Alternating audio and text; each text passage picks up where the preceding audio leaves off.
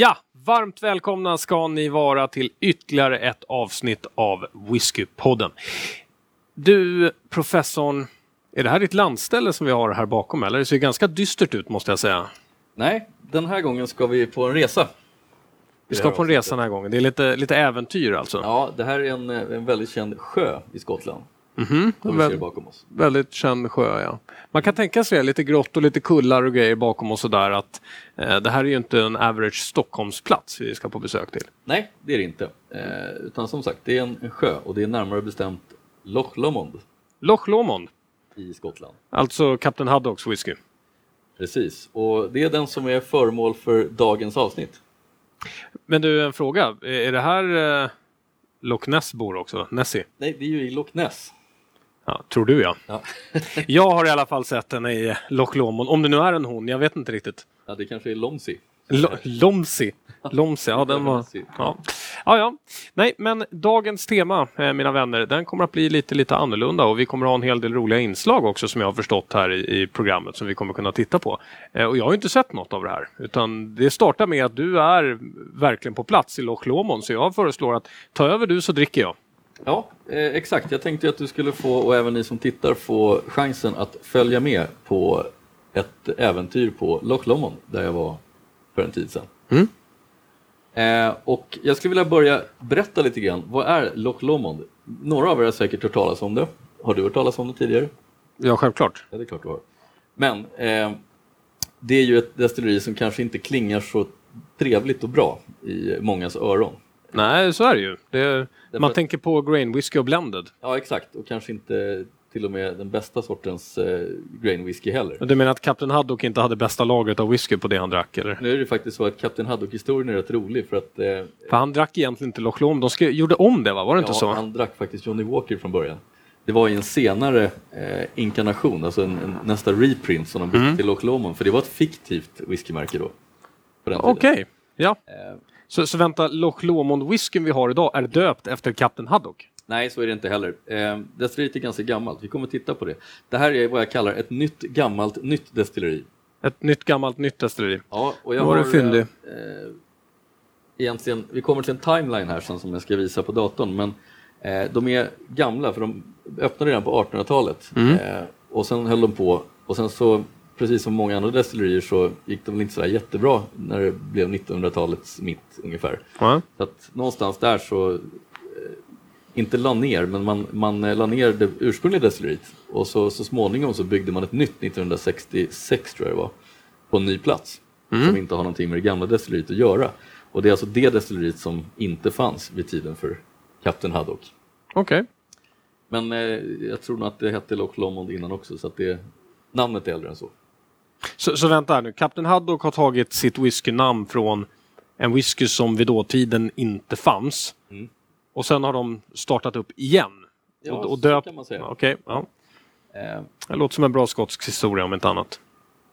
De, Loch Lomond, det är inte bara ett destilleri, det är ju en, eh, en hel whiskygrupp också. De har Mm. ju ett, ett gäng olika verksamheter jag tänkte vi kan börja titta lite grann här. Eh, så är det, det här är deras whiskybrands som ligger under Loch Lomond-flaggan. Självklart Mm. har vi ju eh, Loch Lomond, eh, men vi har också Glen Scotia eh, som är ett destilleri Campbelltown som Ja. vi också kommer att prata om vid tillfälle. Eh, vi har Inchmurin som i grunden är Loch Lomond, i alla fall destilleras på det destilleriet. Eh, och High Commissioner som är en blended scotch, det är deras största blended produkt från Mm. Loch Lomond som de gör själva. Eh, men framför allt så har vi ju Little Mill. Little Mill, ja. Vad känner du till om Little Mill? Väldigt lite, vad det är fyndigt. Ja, haha. Det det är en dag med poänger här verkligen. Så Ja. vi ska... Little Mill är ju ett destilleri som eh, la ner för många, många år sedan. Jag kommer inte ihåg exakt tidpunkt. Det kan ha varit på 70-talet till och med som de la ner Little Mill. Eh, och sen brann det ner totalt, hela sajten på 2000-talet, 2003, 2004 någonstans. Mm. Så det, det här destilleriet är borta. Och det är ett låglandsdestilleri. Eh, som är väldigt omtyckt. Mm. Ja, men det, det är det jag vet om det. Alltså att ja. På auktioner kan man se riktigt dyra Little Mill som går. Det är ungefär det. Det spektakulära är att Loch Lomond släpper faktiskt ungefär 500 flaskor Little Mill varje år som eh, Little Mill, alltså destilleri-releaser. Eh, men det finns bara, som jag förstod det, ett lågt tvåsiffrigt antal fat kvar. Det som okay. kvar. Lågt tvåsiffrigt. Mm. Vi pratar nog kanske ett tiotal fat mm. snarare. Får jag bara säga att du är en ganska dålig provningsledare för nu har du gjort det klassiska misstaget. Att du står där och pratar och pratar och pratar. Aldrig kan vi komma till vätskan. Nej, det, ska vi, det, det, det ska vi göra sen. Vi, vi, ska få chansen att prova en del av det här. Vi kommer att fokusera idag på just Loch Lomond och eh, Inchmurin. Mm. Eftersom det är det som destilleras på plats där på Loch Lomond. Eh, det som är spännande med Loch Lomond det är ju att eh, jag tar upp en bild här. Ska du se. Ser du någonting konstigt med den här bilden? Här ja, de har ju... Deras olika pannor. Ja, de har gjort pannorna helt fel. Hur ser de ut egentligen? de är helt fel. Ja. Den där inchmurren där, den rymmer ju ingenting och så är det bara en lång hals. Hur tänkte de där?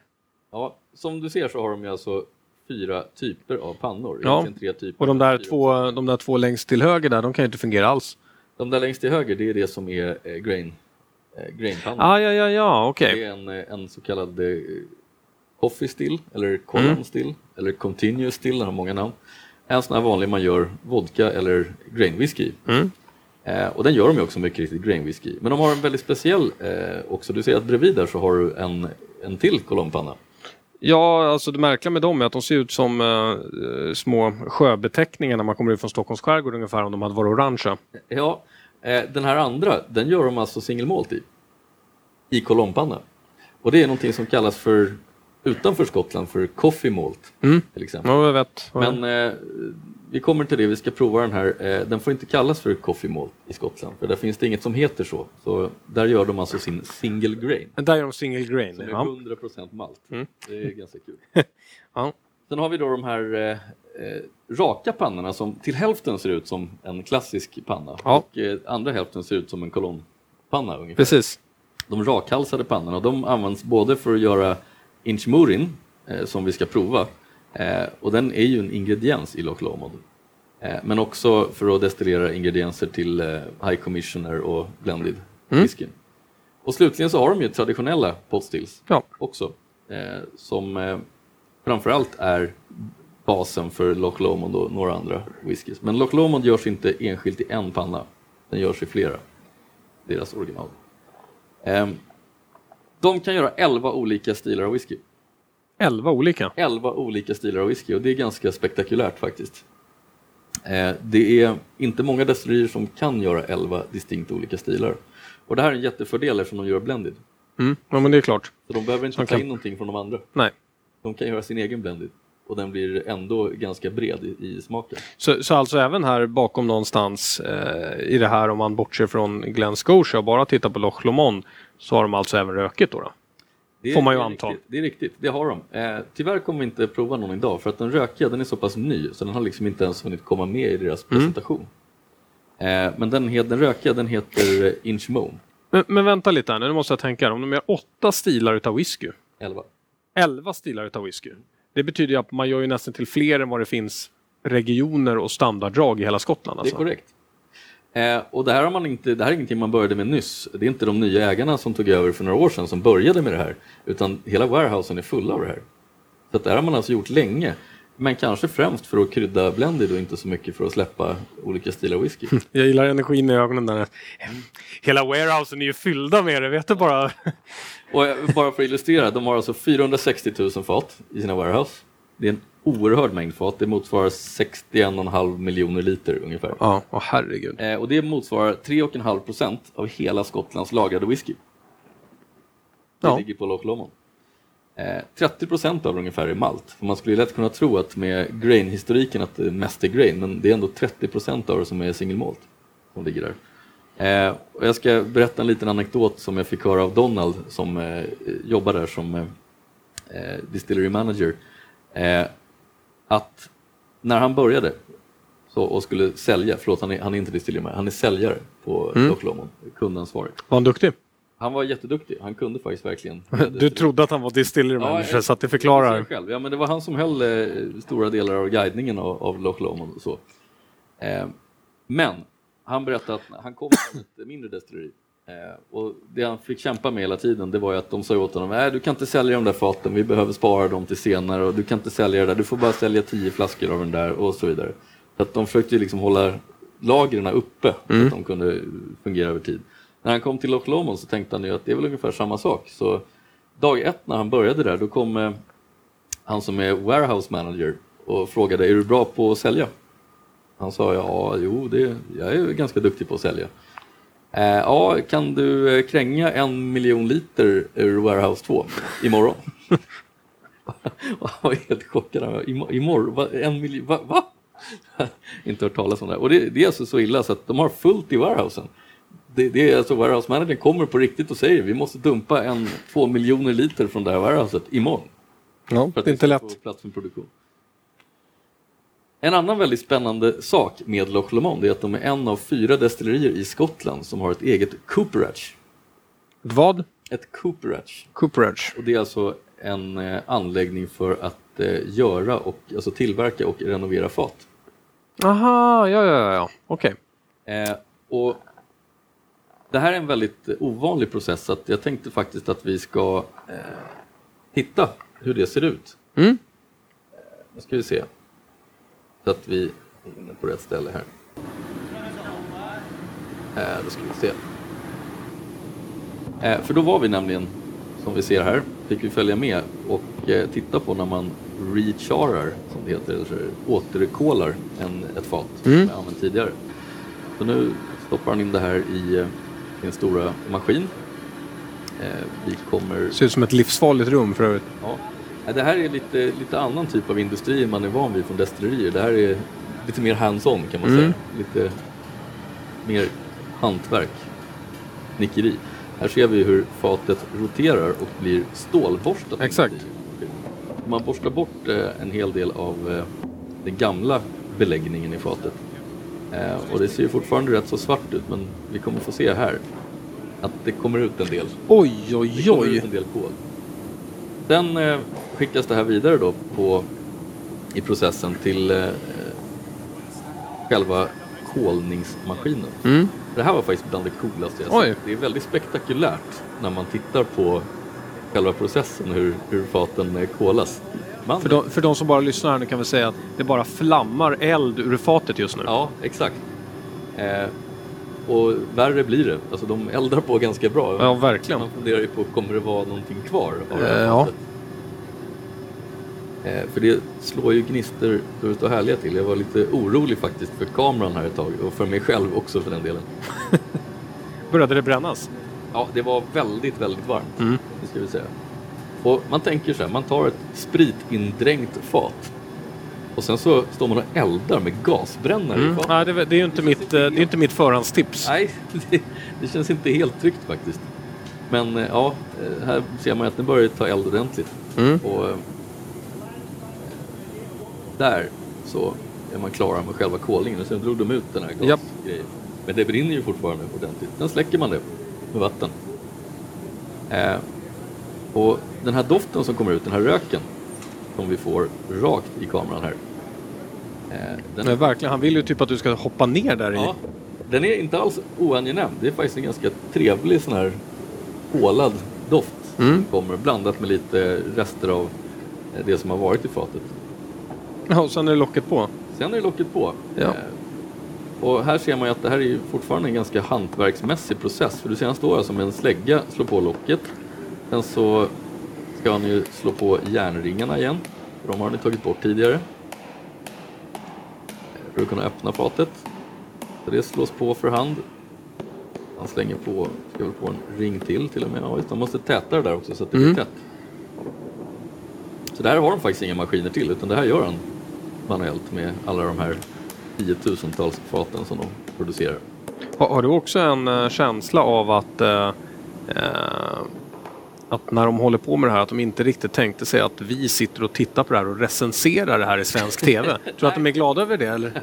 Ja, men det tror jag. Frågade de om tillstånd för att Ja, ja, jag frågade om jag fick filma det det var okej. Nu provtrycker han fatet här, så nu fyller han alltså med, med eh, komprimerad luft för att se att det är tätt. Och så är det lite vätska i också. För det sprutar ju då ut om det är otätt. Ja, såklart. Eh, och för säkerhets skull så kan ni ner och rulla det här fatet lite grann också. Där. Klart det måste rullas. Ja. Så ingenting kommer ut. Nej, det är tätt. Han har lyckats igen.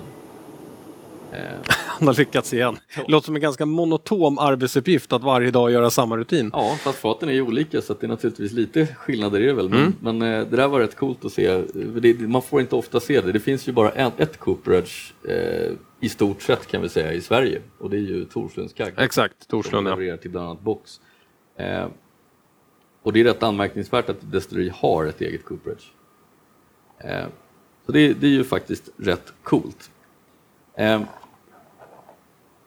jag tänkte också bara visa en bild på hur eh, liksom mängden fat man kan se här. Jag tar- en film här faktiskt. Mm. Det här är alltså filmat på bredvid själva Åh gud min skapare. Det här är alltså bara ett upplag av fat som står just nu. Det finns ganska många destillerier som skulle vara ganska avundsjuka när de ser det här. Ja, och det här är alltså bara en av sajterna de har för faten. De är överallt. Det är som man går omkring där. Det är, det är fat precis bokstavligt talat överallt. Eh, så att de har ju resurser. Jag misstänker att de också säljer. Och jag vill vara tydlig med en sak. Allting vi tittar på här, eh, vi ska gå igenom destilleriet lite grann innan vi får smaka på den här whiskyn. Allting vi ser är bara maltproduktionen och det är den lilla delen av produktionen. Den stora delen, det är grainproduktionen och den fick vi inte besöka. Ja. Får, jag, får jag bara fråga, när ni gick igenom den här eh, maltdelen, gick ni utan att dricka det också eller? Ja, Gud vilket tråkigt destilleri. Ja, men vi- det gjorde Ah. vi sen i deras eh, besökscenter. Eh, jag tänkte att vi skulle titta lite grann på några bilder här i alla fall. Eh, här kan man ju se att destilleriet är inte så pittoreskt. Nej, verkligen inte. Det ser ju 66 där ser ut som en industri. ja, det ser, ut som en pappersindustri i princip från utsidan. Ja, exakt. Ja, vi har ju de här stora tankbilarna som står utanför också, rostfria tankar. Mm. Eh, så det ser inte så spännande ut. Det är lite trevligare är det ju i besökscentret här, i deras visitor center. Eh, där har de ju liksom byggt upp en, ja, ett traditionellt sånt här litet bar med lite sampleflaskor och sånt. Mm. Där satt vi och provade en del. Men jag tänkte vi skulle ta oss in i destilleriet. Ja, Här är ju en bild på en av de här eh, pannorna som har rak hals. Och även här får man ju lite känslan, tycker du inte det, att det känns lite industriellt? Men det är ändå kopparpannor. Mm. Eh, det vi ser här, det är lite grann processen från början. För det här är en washback. Mm. Och den här, de har alltså för malt så har de 21 sådana här. 21 washbacks som de fyller med vört för jäsning. ja. Eh, de rymmer styckvis 20 000 liter. 20 000 liter. Ja, jag ska visa en annan bild så du ser dem nerifrån. Här ser du washbacksen. Vi går alltså där uppe i taket som du ser. Det är där vi står när jag tar den föregående bilden. Det det är inte mycket man har att jämföra med, men jag, jag tänker ju genast på hur det ser ut på nya Carnegiebryggeriet när vi var där och CC. Mm. Det här är lite större du. Ja, det här är större. För vi ser här inte ens de som är utanför huset. 11 stycken på 50 000 liter styck. På De står 50 000. utomhus. Och kom ihåg vad jag sa. Det, är, det här är den lilla produktionen. Mm. I grainproduktionen så har de 23 washbacks på 200 000 liter styck. Det är ju sinnessjukt.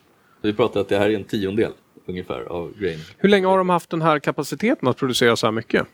Jag vet inte om de har haft den här kontinuerligt sedan 66 men jag skulle tro att det mesta av det här är nog faktiskt i, i ungefär det formatet de hade 66. Det är möjligt att de externa pannorna har tillkommit efteråt eftersom de just det står utanför huset kan man tänka sig. Det Ja, det är, det är mycket möjligt. Men jag, jag tänker verkligen precis som du sa här, med tanke på hur mycket man har producerat och hur mycket man har i warehousen. Här måste ju vara bland världens största stash på whisky. Ja. Eh, absolut. Den är, den är jättestor. Här är en liten bild från labbet. Ja, laboratoriet ja. Och det här labbet delar de ju med eh, bland annat Glen Scotia då. Mm. Och eh, det är en del annan whisky som passerar här också och mycket blended. Eh, bland annat så är det ju en liten rolig grej som Loch Lomond brukar göra eller har gjort historiskt och även gör eh, nu också. Det kommer rätt mycket blended-säljare som har en egen, ett eget märke blended. Till exempel någon polsk whisky eller någon, någon indisk blended eller någonting. Som eh, de inte längre kan få tag på råvarorna till så att de kan fortsätta produktion. Och då kommer man till Loch Lomond och så säger man här är en flaska av den här blended whiskyn. Det är en 15-årig blended som vi säljer i Indien. Kopiera den. Och så gör de det med bara Loch Lomond whisky. Mm. I stort sett. Så de, de har alltså sån bredd på det så att de kan i labbet i princip kopiera vilken blended som helst. Är det här ditt nya favoritdestilleri? Alltså det är ju så, alltså det är verkligen inte charmigt. Eh, och jag kanske inte heller tycker att, nödvändigtvis att deras baswhisky är i min smak. Men ja, jag är grymt imponerad av deras bredd. Fråga, skulle du vilja jobba där i labbet tillsammans med tjejerna där? Ja, det vore kul. Mm. Ja. Vi provade en del av deras eh, New Make här i labbet Mm. och det som framförallt jag reagerade på det är att den är exceptionellt mycket renare än det mesta jag har provat. Mm. Eh, jag skulle säga Men då så rent i, ja, jag tänkte säga det, så det är på svensk nivå i princip? Mm, det är det faktiskt. Den Mm. är otroligt ren och det beror ju på de här raka pannorna. Eh, och naturligtvis grainpannorna. Så Ja. De kan ta ut det på vilken reningsgrad som helst. Vi ska inte fastna allt för länge här men eh, jag tog en till bild på de här tankbilarna för jag tycker det ser så det ser så owhiskyaktigt ut det här. Ja, det, det ser ut som oljetankers i princip. Ja, det är precis. Eh, som bara står där och fylls upp med, med eh, säkert både malt och grain. De har inte buteljering on site. Okej, de var har de det någonstans då? Det vet jag inte. Det, det är någon jätte, jättestor buteljerare, sannolikt i eh, Glasgow-området Mm. som buteljerar åt dem.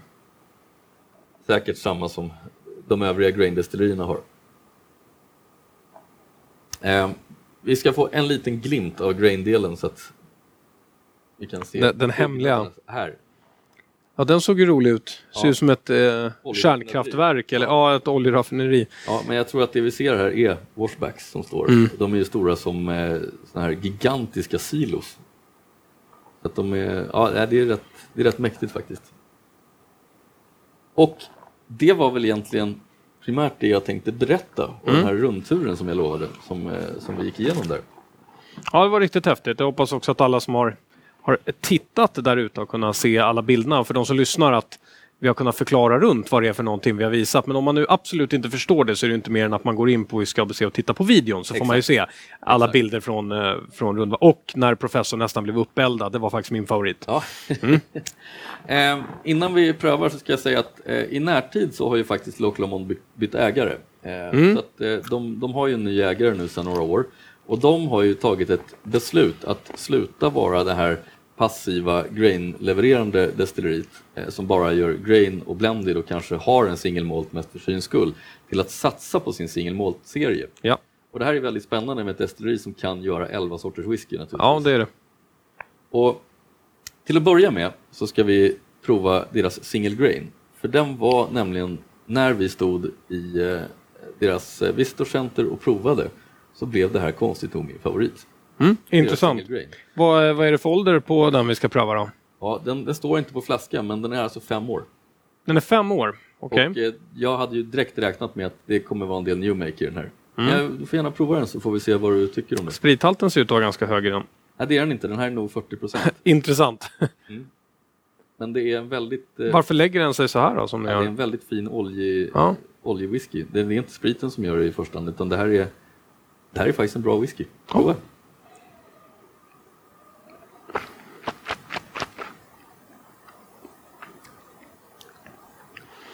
Så man kan säga, jag kan tänka mig den här passar dig. Mm. Lite halv... Mm, mm. Mm, Lite vaniljglass där på slutet. Det var Ja, ganska trevligt faktiskt. Ja, verkligen. Ja. Det, det är lite som att som var hemma hos någon gammal släkting när man fick kommer vaniljglassen med den här fruktkompotten köpt på den här gröna konservburken. Precis. Och framförallt det som jag tycker är så spektakulärt, jag kan inte hitta en enda off-note i den. Nej, sa du fem år? Det är helt sjukt. Ja, det är ytterst märkligt med att den, den doftar ju tutti frutti i princip. Ja. Och det finns ingen... Mm, vä väldigt god tutti frutti Ja. faktiskt. Väldigt, den växer. Ja, doften är nästan ännu bättre än smaken faktiskt. Och jag tänkte som referens så ska vi testa så kommer du förstå, för den här är alltså 100% malt. Men de får inte kalla den för malt. För att en single malt måste nämligen, eh, måste nämligen vara destillerad i pot stills. Den får inte vara destillerad i column stills. Eh, men den här bredvid, det är alltså deras eh, single grain som är en grain. Okay. Från deras eh, grain-verksamhet. Och du kommer märka skillnaden mellan grain och malt här. Den är väldigt tydlig. Det är alltså samma pannor, samma destilleri. Men det här är bara grain. Men doftar det typ ingenting? Är det för att uh, den där har slagit ut den här eller? Jag kan säga att eller den doftar att... inte så mycket mer okay. annars heller. Eller smakar för den delen. Man kan ana en viss fruktighet, men det är inte mycket mer. Ja. Det var ju ingen höjdare. Nej. Så det, är, det var det jag ville komma fram till att single grain här, det kanske är det som de kommer tyvärr torska den här eh, försäljningen på lite grann. Mm. För att det står single grain på den här flaskan, det står single grain på den här ja. som vi drack precis bredvid också. Den här första, den är ju verkligen inte en grain whisky, det är ju en malt whisky och den är jättebra. Särskilt om man gillar den fruktiga stilen så är den ju enorm. Vet vi vad det är för ålder på den här grainen då? Det vet vi inte, men jag skulle gissa på att det är ungefär samma. Ja, det tror jag också, för att eh, grainen till att börja med behöver ju betydligt många fler år, tycker jag, för att överhuvudtaget utveckla mm. ordentliga smaker. Mm. Eh, och den här är ju helt intetsägande. Ja. Hade ju säkert smakat mer om vi tog den innan den föregående, men fortfarande... Ja, men jag vill inte helt... göra det. Jag vill inte riskera att vi slog ut någonting i den här som vi egentligen skulle prova. Nej, den här, den här faller bort. Jag lyfter bort den. Ja. Den vill jag inte ha. Nej. Den här kan jag tänka mig behålla. Ja, det får du gärna göra. Mm. Vi ska gå vidare faktiskt. För att, ja. eh, det här är ju trots allt inte deras eh, basutgåva. Det är inte Single Grain som är basutgåvan, utan basutgåvan har vi här nere. Det är Loch Lomond Original. Mm. Lite guldigare också. Har de karamellfärg eller? Jag vet faktiskt inte om de har det i just den här. Eh, det kan hända att det är. För annars kan man ju tro att det är sherry i den. Ja, det är det inte. Mm. Det kan jag säga. Sen ska du få en till bredvid här också. Mm -hmm. Det här är en liten... nu, nu, är det väldigt mycket glas här alltså. Ja, det här är en liten överraskning. Jag blandar inte ihop de här nu. Du kan väl ställa den där single grainen lite bakom. Jag kan hålla reda på tre. Ja, det är bra. Det kommer fler sen. Så mm. det, det, blir många. Och den här första, det är alltså, det här är ju så att säga lite grann eldprovet för det här är ju Loch Lomond original. Den som är basutgåvan. Mm. Har ju råsprit i tonen. Jag kan faktiskt hålla med. Mm. Sen den har den en ganska, ja den har lite mer lite, lite bacontung. Den har lite mer mörka frukter och... Mm. Mm, är det inte mina små höstlöv? Nej, nej, nej, vänta här nu. Mars månad. Nej, jag ändrar mig igen. November, när vi har trampat ner alla löven. Ja. Då doftar det precis här, när det precis har regnat på marken. Och så är det lite sådär, lite övermoget, övermogna ja, löv. Exakt, ja men de, de, är nästan svarta. Mm. Så mörkröda är de. Och det här, det är en signaturton har jag upptäckt i Loch. Mm. Den har vi känt, den föredrar lite som eh, äpplen med socker på som man lägger framför elden. Mm. Har, har, du smakat på den? Också? Nej, inte ännu. Jag Nej. fantiserar fortfarande här. Mm, har, har, du bråttom någonstans? Du har precis haft en genomgång här i en och en halv timme. Ja, det... Titta, här ser det också ut som ett pappersbruk. Var inte att det här var professorns powerpoint-avsnitt? Ja, vad kul. Kul för alla där ute. Ja. Nu ska professorn visa powerpoint i en och en halv timme. Mm. Konstigt att tittarna försvann. Ja, verkligen. Mm. Nu ska jag pröva här.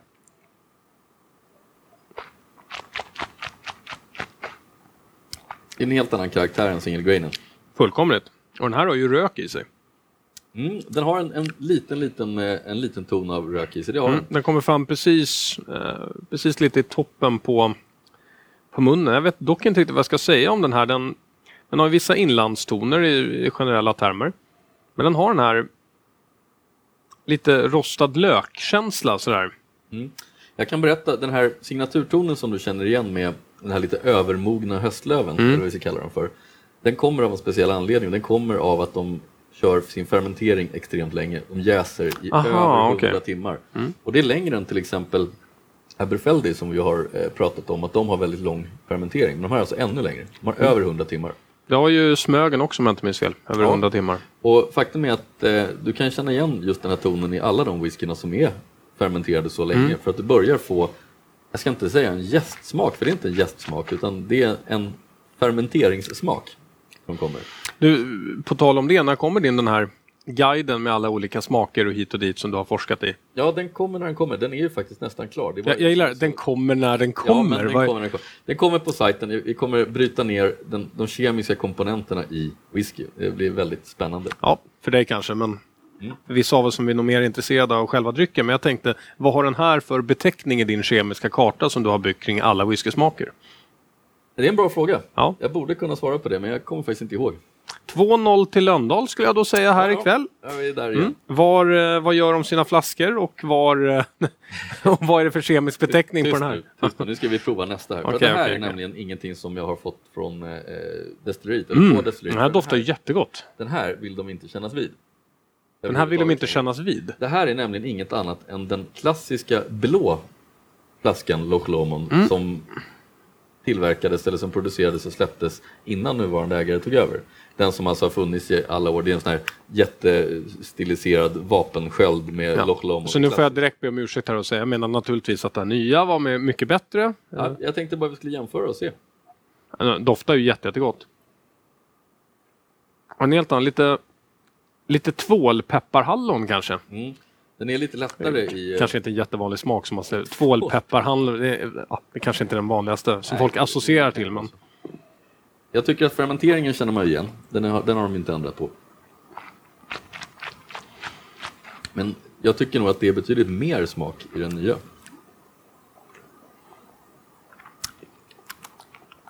har ju faktiskt lite entoner på slutet. Mm, det gillar ju inte du. Nej, det gör ju att den blir torr. Mm. Så den dör faktiskt lite på eftersmaken. För mig så är den här gamla Loch Lomond, den, den har för mycket av Loch Lomond-signaturen. Den har nästan bara det tycker jag. Jag känner så väl igen den här whiskyn från något. Vi har väl provat den tidigare. Det är Nej. säkert någonting jag haft med i julkalendern. Nej, det, det här är någonting som jag verkligen gillar. Till skillnad från julkalendern. Ja. Men kan det vara från Aberfelder du känner igen det? Att det är de fermenterade tonerna därifrån? Nej, det, ja, jag vet inte. Jag måste, måste fundera lite på det här. Ja, det ska du få göra, för vi ska faktiskt eh, röra oss vidare. Gud vad du stressar på här. Ja, det är mycket vi ska ta oss igenom. Så vi ska ta fram eh, följande godbit och det är en... Den här sa jag nämligen inte hur gammal den var, den här ori- original. Nej. original. Den är 5 till 8 år. Och det kan Okej. jag också säga att för sin ålder tycker jag att den är väldigt mogen. Ja, men nu är det ju den här tonen igen. Ja, jag skulle kunna tänka mig. Vad är det här nu då? Det här vi har här, det är en Loch Lomond 12. 12? En Okej. eh, Age Statement 12. Så Mm. det här är väl, kan man säga deras premium core. Men det här måste ju vara av, av den gamla skolan också, eller? Ja, alltså naturligtvis, den är ju 12-årig så att den är ju tillverkad för längre tid tillbaka sen. Men det är, Ja, ett, för den- annat, det är ett annat recept i den här också märker man. Jo, men man känner ju igen. Mm.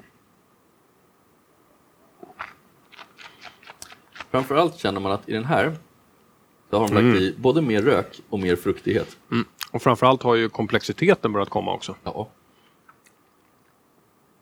Men det är inte så enkelt att det är en original som är lagrad i 12 år, utan eh, det är ett annat recept också i den här.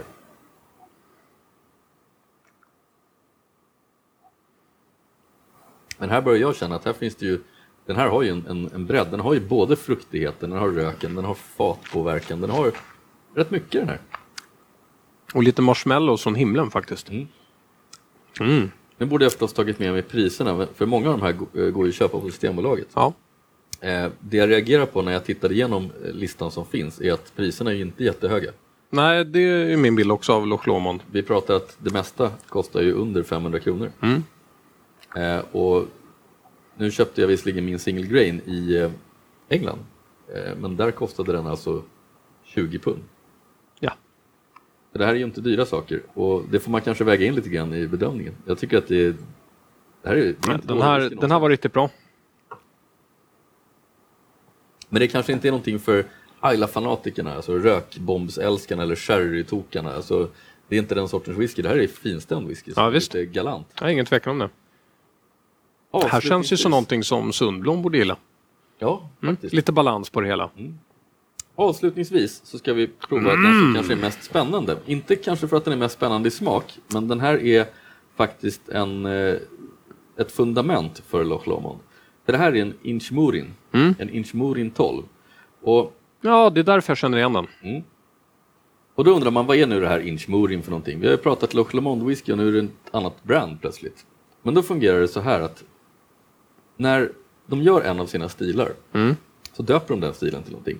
Så att den här stilen heter Inchmurin. Aha, okay. Och det här Inchmurin det är en ganska fruktig stil mm. som är gjord eh, till största delen, eller helt och hållet tror jag, i de raka pottstilen de har. Och det känner man ju direkt att det här är ju en, det här är en fruktbomb. Men den har, den har karaktär, den är inte så lättsam ändå för att vara så fruktig. Mm. Alltså det här är ju lite de frukterna som grabbarna från myteriet på Bounty åt. Ja, När de var där borta i Haiti. mm, de är lite tropiska. Ja, de är väldigt tropiska. Otroligt trevlig ananas. Inte den här överdrivet söta som ligger på, på burk, utan riktig ananas. Ja, exakt. När sötman kommer från fruktköttet. Kanske nästan med lite kokos i. Alltså Ja, lite- ja, pina colada. Lite pina colada i den här. Åh, vad trevligt. Ja. Och då är det så att då har de Inchmurin, det är den första som släpptes som är specifikt en av stilarna som släpps. Så Loch Lomond, den gör man nämligen. Man tar alla de här stilarna som man behöver och så gör man Loch Lomond. Man blandar Loch Lomond av de stilarna. Men Inchmurin är den första som de släppte och det är den fruktiga stilen. Mm. Nästa som finns, men inte i Sverige än så länge, det är Inchmoan. Och Inchmoan är den rökiga. Okej. Den kommer nämligen från en liten ö i Loch Lomond som heter just eh, Inchmoan. Mm. Och där bröt de all sin torv. Eh, så det är därför den heter så. Så det, det finns en connection till torven också. Och så kommer så småningom här, inom något år eller två, så kommer det någonting som heter eh, Inchpad. Tror jag den heter. Inchfad. jag tror det. Eh, jag har säkert uppskrivet här. Ska se. L- Låter ju mer som någonting hämtat från Afghanistan eller liknande. Eller Ja, ja vi, kan, vi kan släppa... Vi kan är det här släppa- även en sån by som har ett helt eget galiskt språk, eller? Inchfad heter den faktiskt. Inchfad. Eh, ja, de har ju lite variant för att eh, Moan är inte den vanliga benämningen på torv. Eh, utan det är väl, eh, det är väl mår som är det va? Är det inte det? Mår. Mm. Och de säger Moan. Så det, är, det här är någon slags låglands eller södra highlands dialekt. Eh, men det är rätt kul att få testa en av stilarna separat. Och den här är 12-årig, den här Mm. Den här tar jag som vinnare. Inchmorin. Ja, jag, håller, jag vidhåller att eh, som sommarwhisky, single grainen är svårslagen. Ja, så var det sommarwhisky vi skulle ta fram nu? Eller börjar man bara slänga sig med saker när någon annan inte jag håller med? sitter ju här i kortare. Nej, men jag, jag satt ju här och tänkte på begravningswhisky. Jaha, det- okej. Ja, då då kanske de andra som är lite tyngre. Fast det är lite svårt med den här eftersom det är ju verkligen myteriet på Bounty. Ja. Mm. ja, men det är det verkligen. Så, ja, vad tyckte du? Eh, Fick du en ny bild av Loch Lomond? Nej men så här, jag var ju på en eh, provning med Loch Lomond och eh, Glen Scotia Mm. tidigare år. Jag blev ju väldigt, väldigt imponerad eh, generellt och då fanns det ju en Inchmorin med också och det var ju eh, 12 om jag inte minns fel. Eller om det var, jag hade för mig det var 10 men den lär ju ha varit 12 då. då. Eh, jag gillar ju eh, elegant, liksom, rolig whisky med en annorlunda stil. Eh, sen förstår man att det inte passar eh, för alla men Eh, jag, jag, jag blir faktiskt väldigt imponerad när jag tittar igenom på hela den här kollektionen vi har prövat. Och, eh, nu har vi inte ens Glen Scotia med i den här uppställningen, men det är också någonting helt unikt. Ja, Eh, de är ju verkligen det lite mer bad boy of Campbelltown. ja. Som tar ut svängarna lite mer än vad Springbank gör. De är jätte, jätteroliga. Eh, Loch Lomond-serien, där tycker jag att eh, Single Grainen och eh, 12 var bäst. Annars var det Inchmorin som var... ja Som verkligen stack är ju, ut. Den är ju en basingrediens i Loch Lomond. Så Ja. det, det, det är definitivt samma serie så att säga. Ja, men det här var strålande kul. Nu undrar jag, vart- ska du nästa gång? Vad tar du med dig hem då? Ja, det får vi ju se. Det, det återstår att se. Men eh, jag kan väl utan att avslöja för mycket säga att vi ska göra en, en liten visit på Glen Scotia också. Aha, i ett annat program. Mm. Det ser jag fram emot. Ja. Mm. Men eh, nu har vi suttit och gaggat alldeles för länge. Ja. Och eh, för alla er lite äldre där ute så finns ju också Powerpointen självklart att tillgå via brev. Då mejlar man bara, eller man skriver ett brev bara till, Ja, till professorn. Så skriver du ut den och skickar alla de här eh, bilderna. Eh, svartvit om man vill ha. Ja. Mm. Professorn, mycket bra arbetat och eh, bra jobbat där borta i Skottland. Ja, tack. Mm. Skål. Skål!